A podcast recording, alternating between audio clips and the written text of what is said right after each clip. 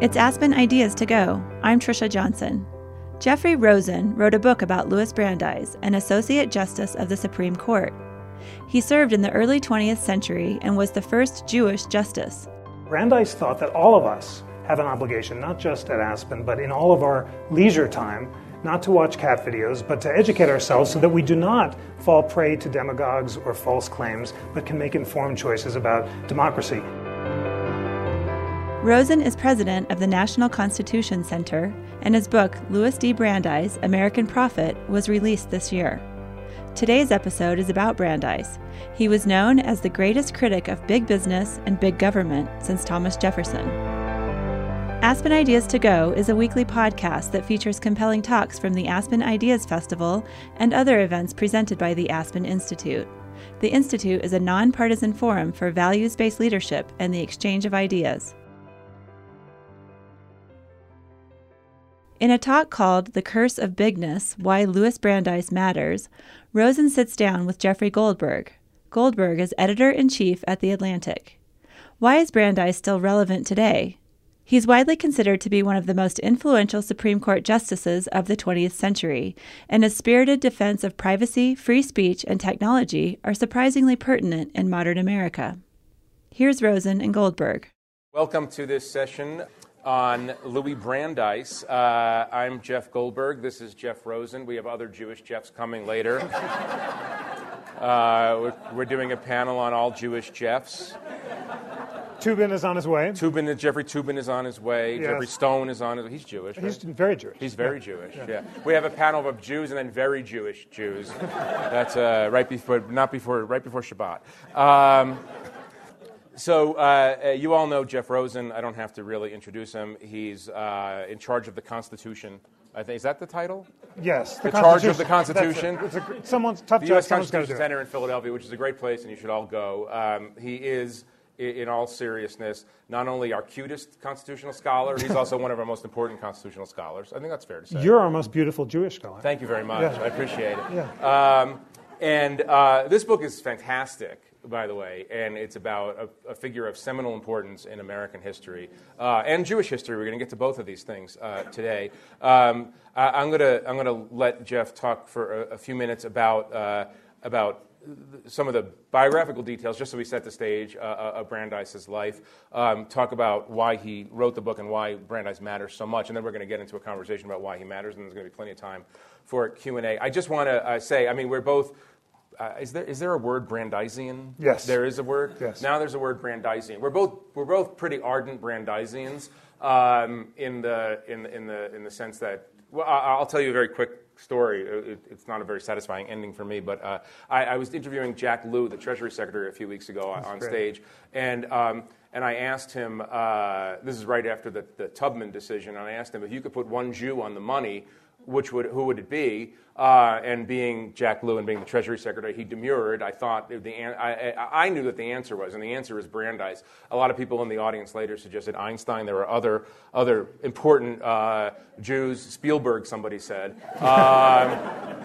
Proust. What? Proust. Kafka. Proust, Kafka, yeah, American Jews, American. Focus on the American. The euro is breaking up. It'll eventually be Walter Isaacson, obviously, but I thought it was always clear in my mind that Brandeis will be the first Jew on our money. It will be a small bill because he's opposed to bigness, obviously. But Jeff, why don't you do just a few minutes of setting the stage? Who he was, his career, and why you thought he mattered enough to warrant doing this book. And then we'll jump into some of the areas in which he's especially relevant. Thank you so much, Jeff. Thank you for doing this. Thank you for sharing this passion for Brandeis, who matters so much today.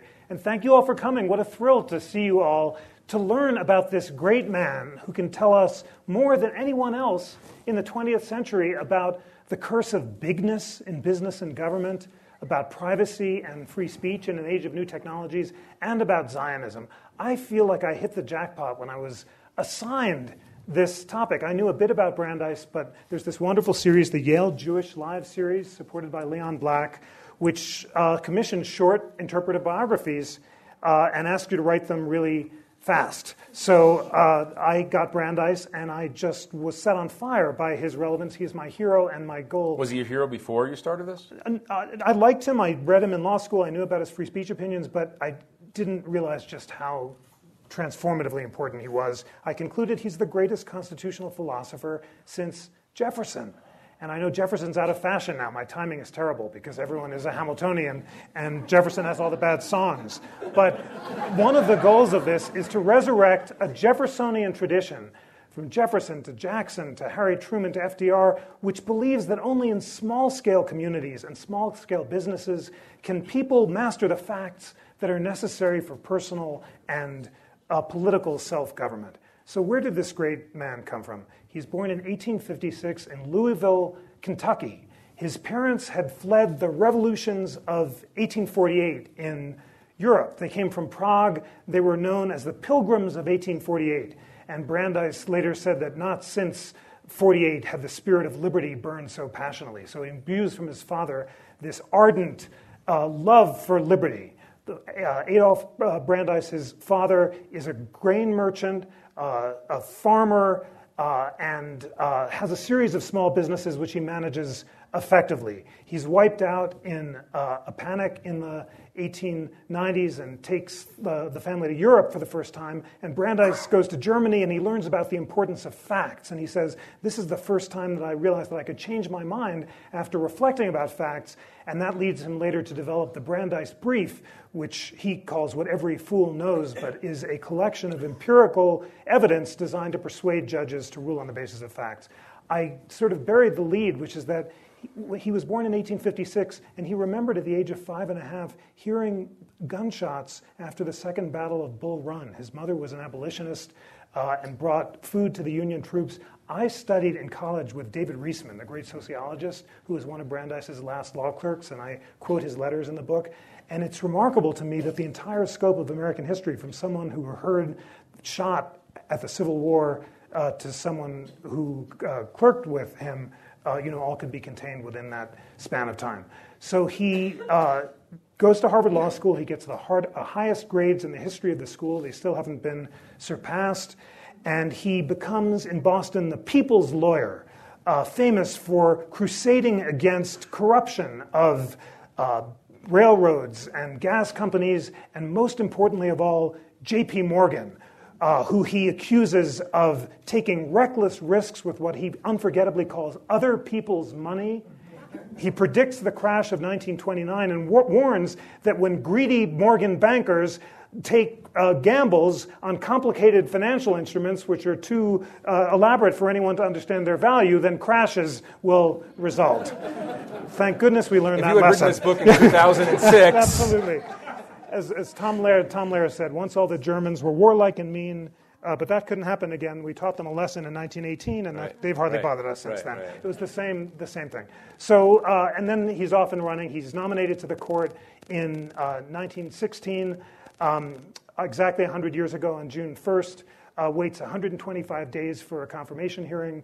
On July 19th, Merrick Garland will surpass that record, but so far no one has surpassed it. And there's some anti-Semitism in the hearings, but most of the opposition is based on his opposition to Morgan and the banks. But ultimately he's confirmed and goes on to serve on the court from 1916 until 1939, where he becomes one of the greatest justices of the century.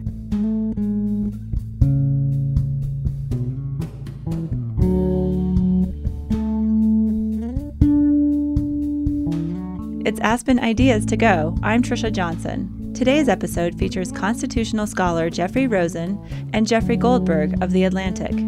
Rosen wrote Louis D. Brandeis, American Prophet.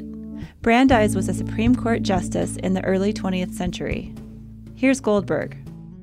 So I want to break this down into maybe 3 or 4 separate subjects we can run through. There, he's a revolutionary on issues of privacy. It's a revolutionary prophet-like person on issues of free speech, the Zionism. We're going to do a section on Israel. I want to talk about bigness, the curse of bigness. And it struck me when I was reading this the first time through that if Brandeis were to come back to life today, he'd be very, very, very unhappy with a lot of what's going on in the... If he came back to Aspen, his head would be spinning, by the way. No, it's interesting, because he was an outdoorsman, so he would like the trails, but he wouldn't like the Koch building. You know what I mean? He'd like Koch. He would not like Dora Hoosier or the tent. He would not like... Oh, he would like the small building. The small seminar rooms would be fine. It's important what he would think about Aspen. Aspen could flip him out. Yeah. I think we both agree on that. You know, actually, he would like the emphasis on self-education, which mattered a lot. No, not actually true. Yeah. That's why he would... This would have his head spinning. A lot in America would really trouble him. We were talking before, and I was joking that one of the places where he would probably be unhappiest would be in the webcam section of a Walmart, because one of the things he loathed was corporate hugeness, monopolization. It was... You could describe this obviously in detail, and I want you to in a second. And the other was the invasion of privacy. I mean, he is... And maybe let's start with privacy. I'm asking you to do something difficult because the person... Actually, it's easy because he's dead. He won't know. But I want you to sort of tell us what he thought about privacy and what he would think about the state of privacy in America today. And we'll walk through these issues. It's great to channel him on privacy. Whenever I have a hard constitutional question, I ask, WWBD, what would Brandeis do? So let me try to channel him on privacy. So what's so riveting about him on privacy is that he changes his mind. In 1890, he writes the most famous article ever written on the right to privacy in the Harvard Law Review, where he objects to these new technologies, the instant camera and the tabloid press, which are guaranteeing that what used to be whispered from the closets is now shouted from the rooftops. And basically, he's worried about salacious gossip about celebrities, his law partner, Samuel Warren, and proposes an entirely new cause of action called the Brandeis torts, which sounds like a yummy dessert, but became a kind of unsatisfying series of dignitary offenses. Basically, they allow celebrities to sue the press when it publishes truthful but embarrassing information.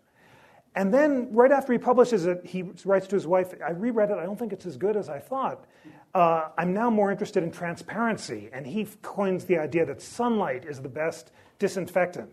And he thinks and he muses. That was his original term. His term. He has an incredible gift for aphorism. The curse of bigness, other people's money. Sunlight is the best disinfectant. He's speaking directly to us. His prose is modern and arresting and crisp, and that's a source of his incredible power.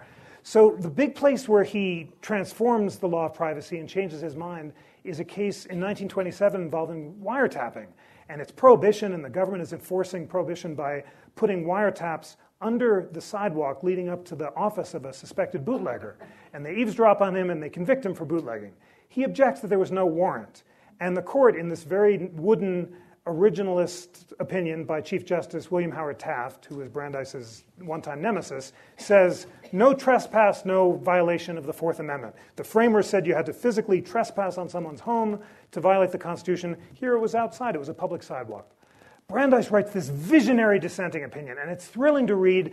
He has in his desk drawer this clipping describing a new technology, television. It's 1927, but he misunderstands television. He thinks it's a two-way technology where people can see each other through both sides of the webcam. Well, he didn't misunderstand it. He was just too early. He anticipates Skype. Right. He's a prophet. This is why it's called American Prophet. He actually foresees the future, and in this incredible opinion... I'm going to have to, I don't know what page it's on. I can do the free speech decision by heart. I can't do the privacy one. Basically, he says, the progress of science is not likely to stop with wiretapping.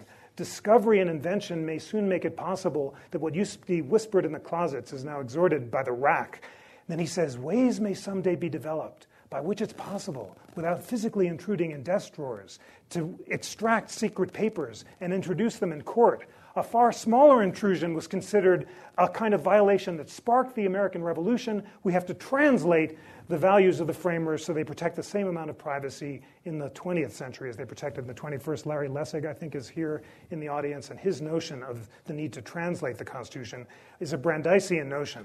So what Brandeis does in this beautiful opinion is comes to conclude that far from clashing, free speech and privacy reinforce each other, rather than championing a dignitary right of celebrities to sue the press for publishing truthful but embarrassing information. He says when the government surveils us 24/7 with webcams or drones or by tracking our cell phones, it threatens the anonymity on which political dissent, eccentricity, and individuality depend. It's an amazing opinion. Would he tolerate but dislike TMZ and that style of journalism today? No, I mean, that's an important question. At what line would it be too much for him to bear? Well, the original Brandeis said the problem with TMZ and gossip is that it crowds out the space in the public imagination available for matters of public discourse. He's very keen. This is very important for all of us.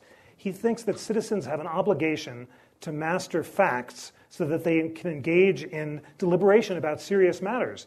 And when we watch cat videos or CMV or the tabloids of his day, he thinks this lowers the public conversation because it's so riveting, pruriently interesting, and makes matters of public discussion impossible. So I think he wouldn't have liked it, but I do think that the mature Brandeis would have concluded that public figures should not be able to sue the press for truthful and embarrassing information, and therefore I channel him on this new right that the European Union has proposed, the right to be forgotten, which allows anyone to sue Google in Europe if they publish an item that's truthful but embarrassing, and the European Union is imposing fines on Google of up to $2 million per incident. And Brandeis, I think, would have opposed the right to be forgotten because he concluded that free expression was more important than dignity. And if I were in the European Union, I would leave it. Brandeis on Brexit, I shouldn't freelance Brandeis here. Brandeis on Brexit. But, you know, that's like the ultimate Aspen Ideas panel right there. Brandeis on Zika and Brexit. For Zika against Brexit. No, he doesn't like bigness, you know. I don't know. I don't think he would like the EU. Yeah. Well, no, but that's one of the reasons, by the way, that he's not sometimes a hero to liberals in America, is that he had this belief in smallness and in the native intelligence of the states as laboratories of democracy. He wasn't for, he was obviously for the union, but he was for autonomy of states. That's a fair understanding of why some people on the left today don't hold him as a hero. It's exactly right. On the left, critics of corporate bigness don't share a similar suspicion of federal bigness, that's the Sanders position, and similarly on the right, critics of big government don't always share the same suspicion of big business. Brandeis, like Jefferson, was suspicious of bigness in both business and government, and the book begins with this dramatic scene where he summons to his austere apartment on California Street in Washington these two FDR advisors and says, unless President Roosevelt stops this business of centralization, we're going to strike down the New Deal. And he acts like a prophet, and he paces up and down around the room, and he invokes the Greeks and Euripides and basically says, you better warn the president.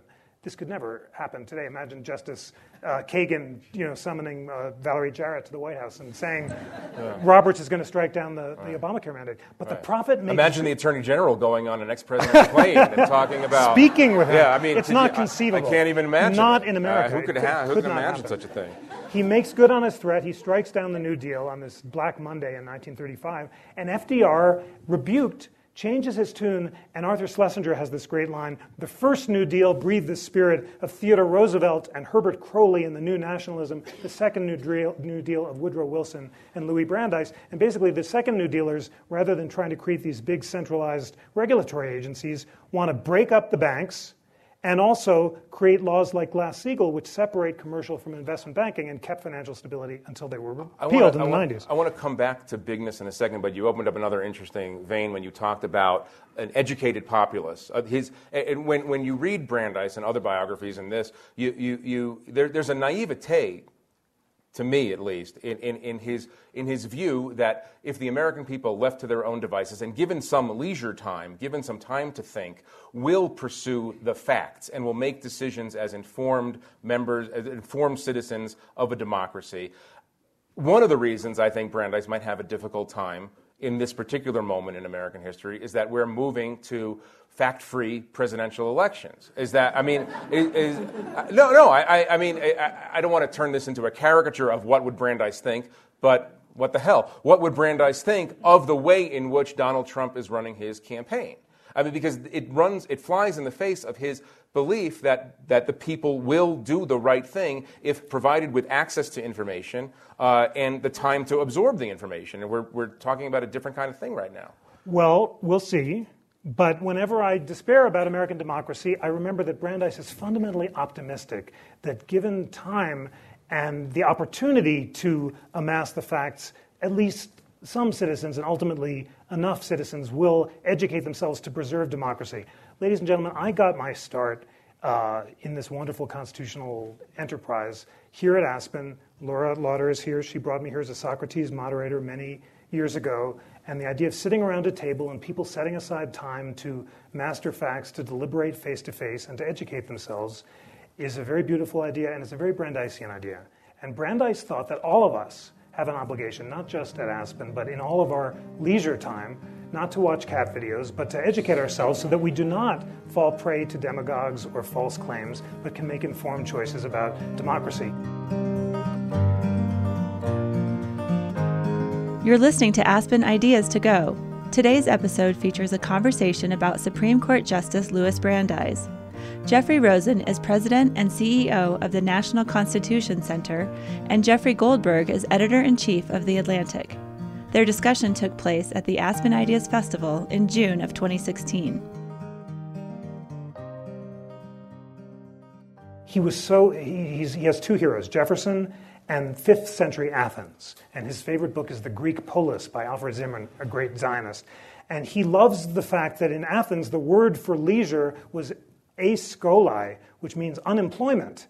You're supposed to use your hours of unemployment, not surfing the internet, but reading Tolstoy and industrial reports. And he's so moved by these Jewish garment workers in 1910 who used their spare time to do just that and to educate themselves about the facts. So, gosh, God only knows what's going to happen in this election, but Brandeis, we have to maintain his optimism, and whatever the other citizens do, all of us in this room have an opportunity to resist the temptation to squander our time surfing down internet holes, which I'd like to do as much as anyone else, and just focus on using our leisure, our precious leisure time, to read and think more, eat and drink less, and to prepare ourselves for the duties of citizenship. I saw a fantastic YouTube video, by the way, of dogs reading Supreme Court decisions. You ever seen that? The John Oliver. It was actually great. I'm wrong about it. You can watch dog videos, not cat videos. Sometimes you can combine the two. That's a good idea. That was very clever, actually. But staying on bigness, because as influential, look, one of the arguments of your book is obviously that rare among Supreme Court justices. This is his influence is multifarious, but in one profound sense, he's lost a battle. Bigness has won. Facebook and Google control two-thirds. He didn't predict the internet, but he would look at it and say, why do these two private corporate entities control two-thirds of all search and page hosting and everything else? He would look at the combinations of oil companies that were broken up and then pulled back together. He would look at enormous globe-spanning corporations and say, as a Jeffersonian, as someone with the agrarianist Jeffersonian outlook, that he has lost. Is that a fair or unfair statement? Well, it's true in the ways that you stated it. There is growing recognition of the virtues of the curse of bigness today. So both the Sanders left and the Tea Party right have criticized the banks and called for them to be broken up. My historian's heart sunk when Bernie Sanders attributed his proposal to break up the banks to Theodor Roosevelt, because actually it was Brandeis. Theodor Roosevelt had the opposite proposal. He wanted big regulatory bodies to oversee the big corporations. It was Brandeis and Wilson who wanted to break up the banks, and Brandeis would have liked the part of Dodd-Frank. He would have liked the Volcker rule, which at least had capitalization requirements. He would have been sorry that the caps on size didn't pass. But more broadly, I'm a crusader for Brandeis. We're rediscovering the virtues of self-government in small communities. So many of the greatest political success stories now are coming at the state level. I love moderating the Rodell program here, which trains state and local officials who are much more optimistic about government, both R's and D's, than people in Congress are.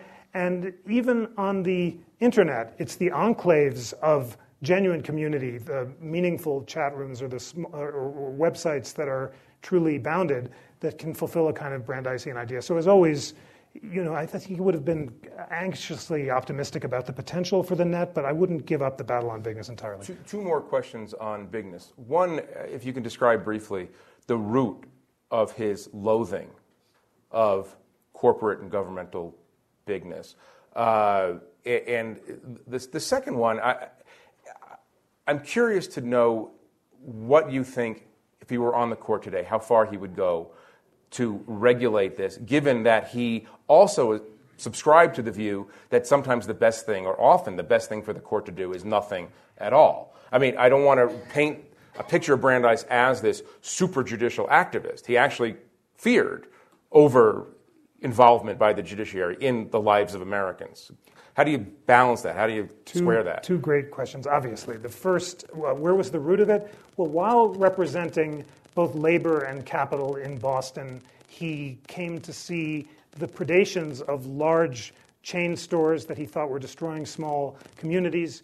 He became convinced that Morgan was destroying the U.S. economy, not because of his wealth. He said Rockefeller had more wealth, but Morgan had more oligarchic power because of the web of his influence, because his directors served on the boards of the railroads they controlled, and it was possible to travel around the entire world without leaving an instrument controlled by Morgan. So it was really an objection. It was on the basis of political economy and oligarchy rather than efficiency. And that fired his hatred of bigness. But then he reads Jefferson, and he reads Jefferson later. It's in the summer of 1926 and 1927. And he discovers that Jefferson had proposed an amendment to the Constitution that would have prohibited Congress from setting up monopolies or corporations with exclusive privileges. And he channels into this populist, anti-corporate tradition that was ardent throughout the 19th century, from Jefferson to Jackson to the Populist Party on up. What would he think of Citizens United? I asked Justice Ginsburg that question. I had the incredible privilege of interviewing Justices Ginsburg, Breyer, and Kagan for this book. He's their hero, so they were happy to talk about him. And Justice Ginsburg said he would not have been a fan of Citizens United, not at all. And I think that was because, as she noted, Citizens United unites several of his obsessions: the necessity of curbing corporate power, the importance of protecting free speech by natural persons in order to promote public deliberation, and the dangers of judicial activism, because he was generally in favor of deference to legislatures. That leads to your second hard question. You know, what would he have done with large banks today? Would he have broken them up, or would he have used the courts, essentially, to enforce his vision of the curse of bigness?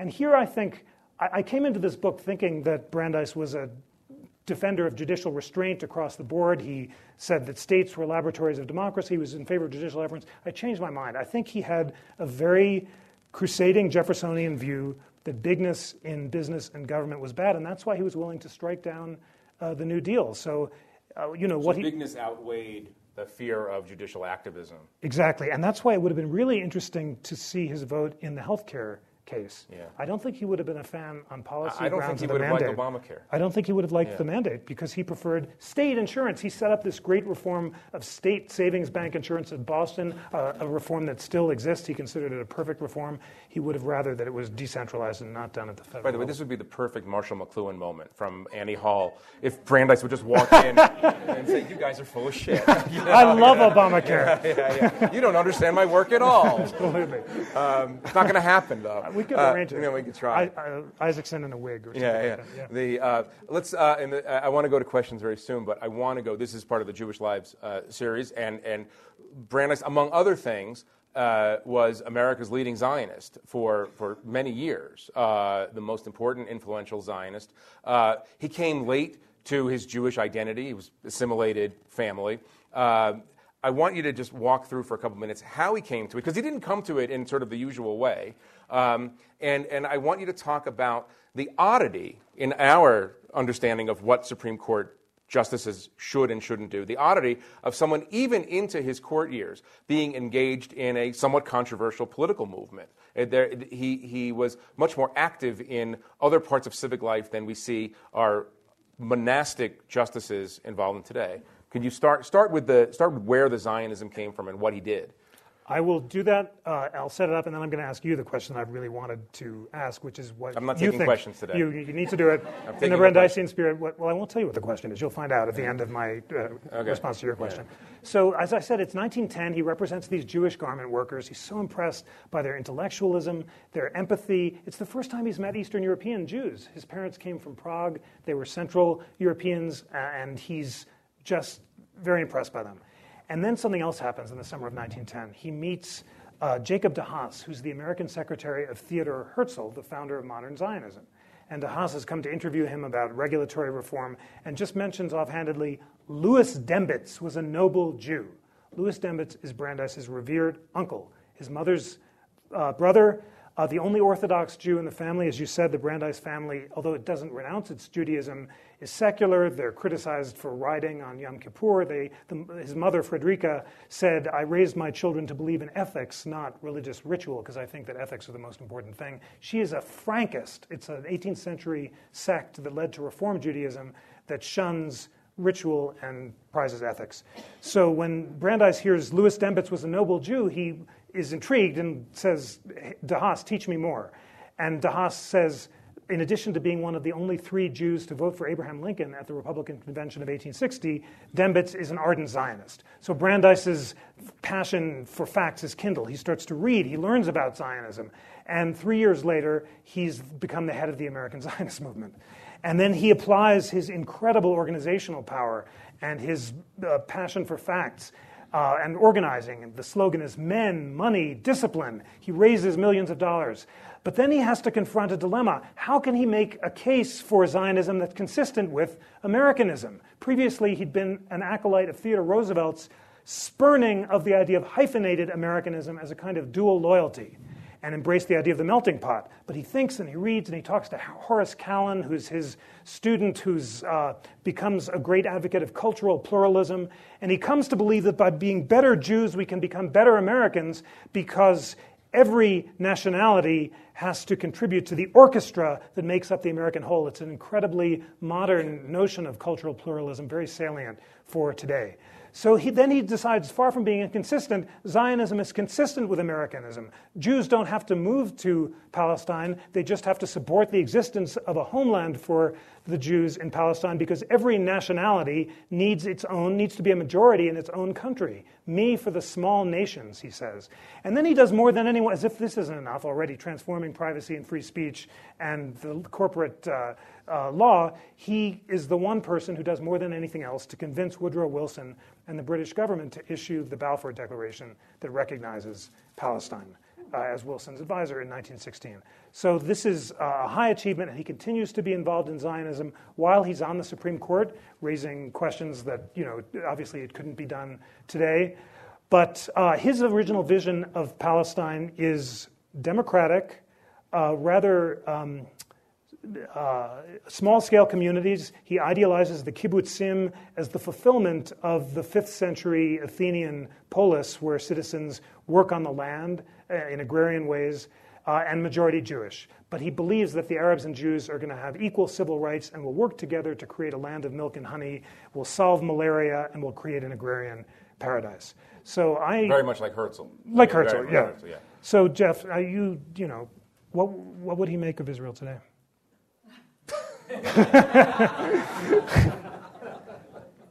I lived on the kibbutz. There's a kibbutz in the north of Israel, Ein Shofet, which is means spring of the judge, and it's named after the judge in question is Brandeis. That gives me actually no insight, by the way. Yeah, but that's important. It's a trivia. It is. It's a piece of trivia.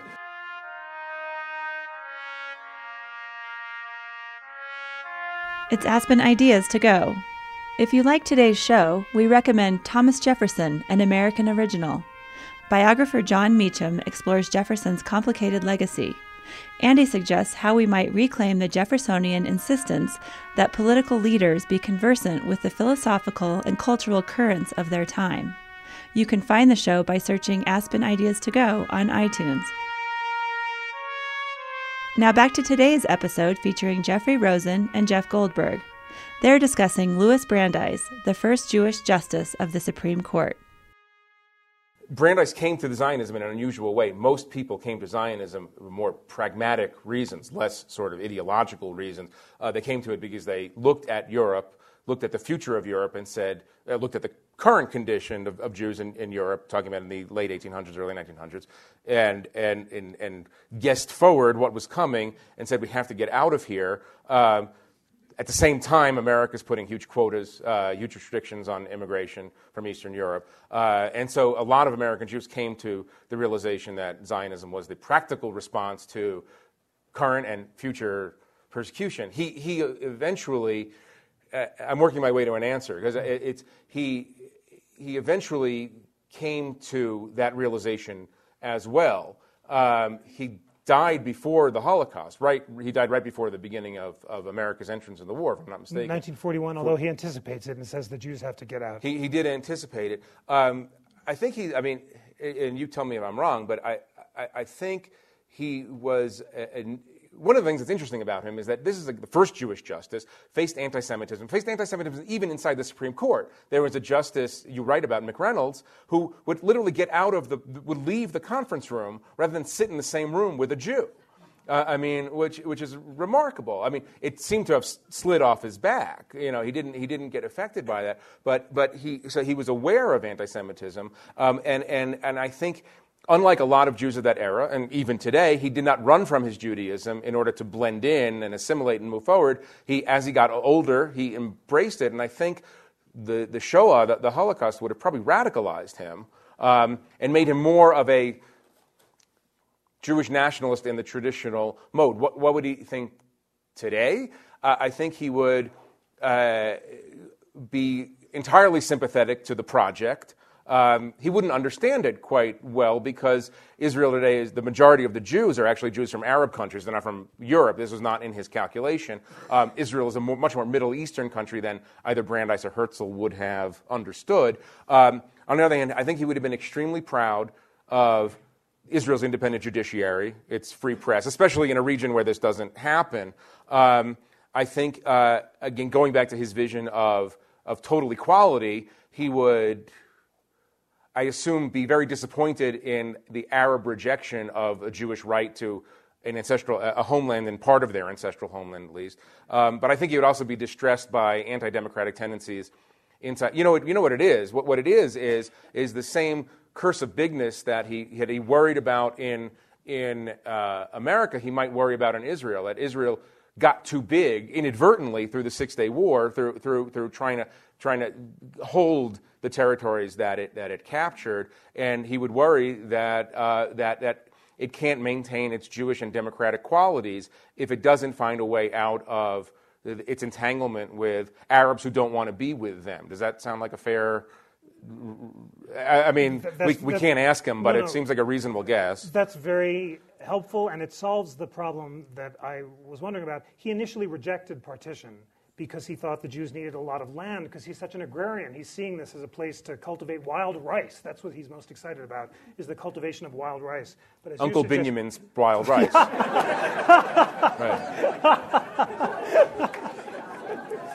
Yes, indeed. Yes. It was Aaron Aronson's. It was the designers right. to introduce Uncle the Aaron Aronson. It doesn't ring the same. It would really sell, and the song would be great. But so he rejects partition then. But as you suggest, once he comes to see bigness as a threat to democracy and worries about a Jewish state where Jews are not a majority and where a majority can't work its will, then he might have changed his mind. That's very powerful. He would blend these two concerns. We can go on all day, but we're going to take some questions. How would you describe his method of constitutional interpretation, and would it be closest to the right or the center or the left of the court today? Great question. I think you all heard it. Would his method of constitutional interpretation be closer to the right, the center, or the left, or something else? I'll call it the center. In the book, I use a phrase that others have used in another context. He favored a kind of living originalism. You start with the text, and that privacy case, he begins with the text of the Fourth Amendment. He says, what were the framers concerned about? They're concerned with the general warrants that sparked the American Revolution. But he doesn't stop there. He's not like Justice Scalia saying, what would the framers have thought about video games, as Justice Alito joked, during the video games argument. He would then say, how do we translate the values of the framers into this world of new technology? And that requires not in a wooden way saying, no physical trespass, no search. Instead, Brandeis says, because wiretapping can invade so much more privacy than the general warrants, we need to forbid it even with a warrant. So he's not a loosey-goosey, make-up rights that aren't in the Constitution guy, but he is a living constitutionalist, and he wrote a beautiful speech called The Living Law, where he says that the law has to adapt to current social needs. I think in this sense, and as in so many senses, he can really unite liberals and conservatives, and that he generally favors bipartisan judicial restraint, except when he believes the text of the Constitution or values within it are clearly and unequivocally violated. Can I bring the mic around here, but what would he think of the, and what is his record on the Second Amendment issues to the extent that they had Second Amendment controversies? They had no Second Amendment case until 1933. He did, the entire court dismissed ruled that it was a collective right. It was really not much mooted or litigated until the 80s or 90s. Right. But that's a good question, because now, you know, I think he would take text seriously, but I'm not going to. I don't go there. Yeah. Bob Cargman from Boston. Hi. So there are two types of progressivism, big progressivism, Teddy Roosevelt, and limited progressivism, which Brandeis' curse of bigness represented. So in today's vocabulary, when you look at the sort of Obama approach, which may be the Hillary Clinton approach, to the use of national power, national government, national leadership, versus, say, the Paul Ryan limited government approach, where do you think Brandeis would come down? It's a great question, and it's a mix. We don't have a Brandeisian or Jeffersonian in national politics. He's as you say, not a big government guy, but he's also not totally against all regulation, as some Tea Party people are, and champions regulation at the state level. So Elizabeth Warren might come closest to a Brandeisian in her crusading economic populism, but I think she's comfortable with forms of federal regulation that he would have mistrusted. One question I ask in this book is, what happened to that crusading tradition? Jefferson, Jackson, Harry Truman, and Wilson and Brandeis. And one of the answer might be that in the 1960s, progressives became more interested in social justice issues, in extending the constitutional guarantees of equalities to minorities and women and other people who'd been previously excluded, which was a heroic enterprise, but basically less interested in the white guys, most of whom were from the South, not all of whom had great records on race, who were economic populists. And I acknowledge in this book that race is Brandeis's blind spot. He was not a racist by any means. He was just silent on all the racial cases that came before the court during his tenure. But it's a conspicuous absence for someone who is so crusading about women's suffrage and other questions involving equality. I had a great, I think I can share this publicly, but I had a great, a great conversation here with a distinguished politician, a governor, who wants to resurrect Brandeis at the state level and try it, because he thinks that the constitutionalist alternative to all the economic populism that's manifesting itself in anger on the left and the right, in Trumpism and Sandersism, could be better channeled in this tradition of economic populism that distrusts corporate as well as governmental bigness, favors constitutional restraints, and cares about liberty. I would love it if he could pull it off, because I think the country needs it. Could a lawyer like Brandeis ever get onto the Supreme Court today? No, you can't get on the Supreme Court if you've said anything before, being nominated now. So we have some incredibly smart, wonderful justices, but it's just, Justice Kagan, Roberts, you're just not allowed to speak before you're nominated. I should say we did the Supreme Court deep dive. Senator Klobuchar said she thinks there should be a senator, and I think there should be. It would be a good thing. Oh, good. Well, let me ask you. Do you? We're talking about you like you're not here. Do you, Senator? Do you think that say you were nominated, which I think would be great, or Senator Warren? Wait, are you going on the Supreme Court? I nominated her this afternoon. Oh, that's great. Congratulations. I would. Could a senator be confirmed to the Supreme Court today? Yes, but I think it would be much harder than it would have been even 10 years ago, because of the fact that they've taken votes, right? They've taken votes, they've taken positions, they've said things. Traditionally, the idea was if you're a senator that your colleagues respect and they think it would maybe even be politically good to have an open seat, right? Then maybe the other party can take it over, or they like you, so they think fine. But is that trumped now, to use a euphemism, is that trumped by the fact that you've taken positions? You voted on gay marriage. You voted on abortion. You voted on guns. You've taken positions, and then it's harder for the other side, the other party, to say, well, we're okay with her because of this or that. That's the issue. So you might have to have an extraordinary circumstance. But as I said today on the panel, maybe Citizens United wouldn't have been decided that way if you had some people with real-world experience from either party on that court, because I don't think they ever anticipated that the entire system would be flooded with this money from the outside, or maybe they did, and then that's worse. It's a great point. And you read this book and you think that someone like the senator should be on the court because the court needs those voices. Who was the second Jewish justice, and was he appointed in Brandeis's career? He was. It was Benjamin Cardozo. He was appointed by Herbert Hoover. He served for a shorter amount of time. And 6 years or so? Yeah. Most of his career was earlier on the Second Circuit in New York, but it was a pretty great record. But he wasn't involved in Jewish issues in the same way. No, more. He was a Sephardic background, more ambivalent about his Judaism. Hi, I'm Don Baker. Do you think Brandeis would care about how some enterprise got big? In other words, if you compared something like Google, which got big by inventing a unique mousetrap, versus Comcast or one of the Morgan enterprises, would he draw a distinction between the two? By the way, it's very funny. I thought, reading this book, I thought he would hate cable companies so much, like more than Cossacks, you know. Yeah. You got that. Yeah. Beautiful. Does it matter how? He's criticized by mainstream economists. There's a good book by Thomas McGrath for not understanding the efficiencies of scale that can come from organizations that organically grow large.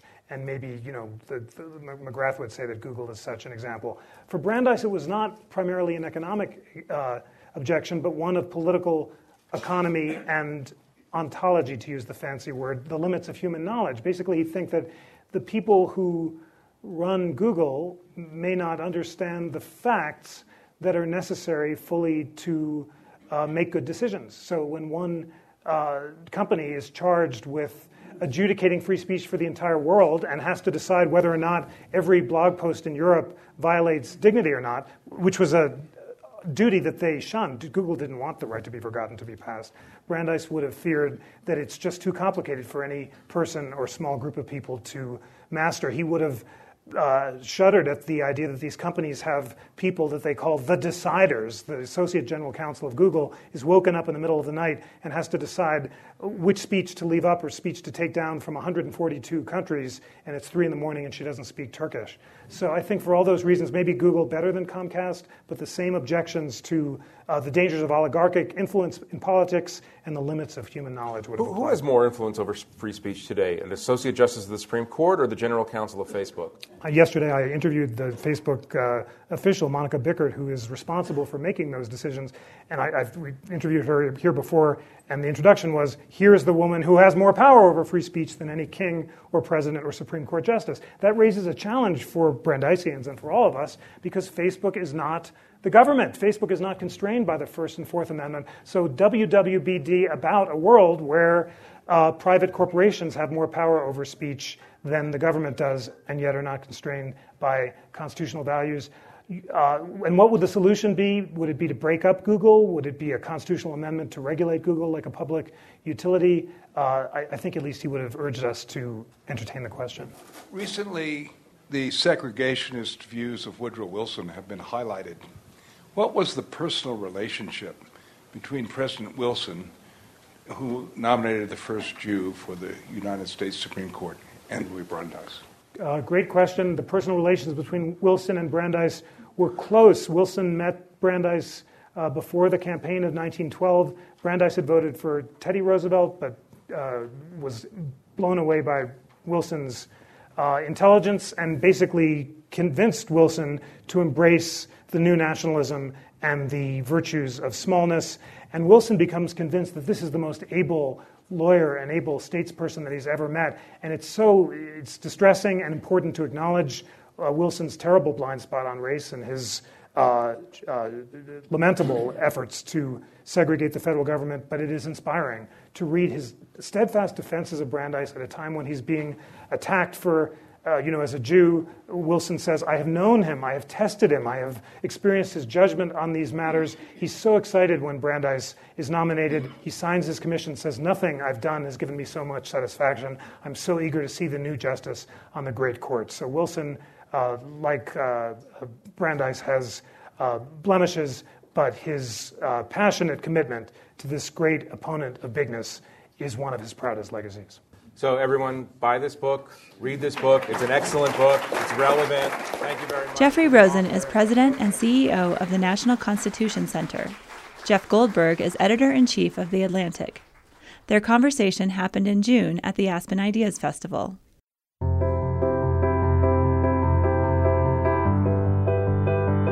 Make sure to subscribe to Aspen Ideas to Go on iTunes or your favorite podcast app.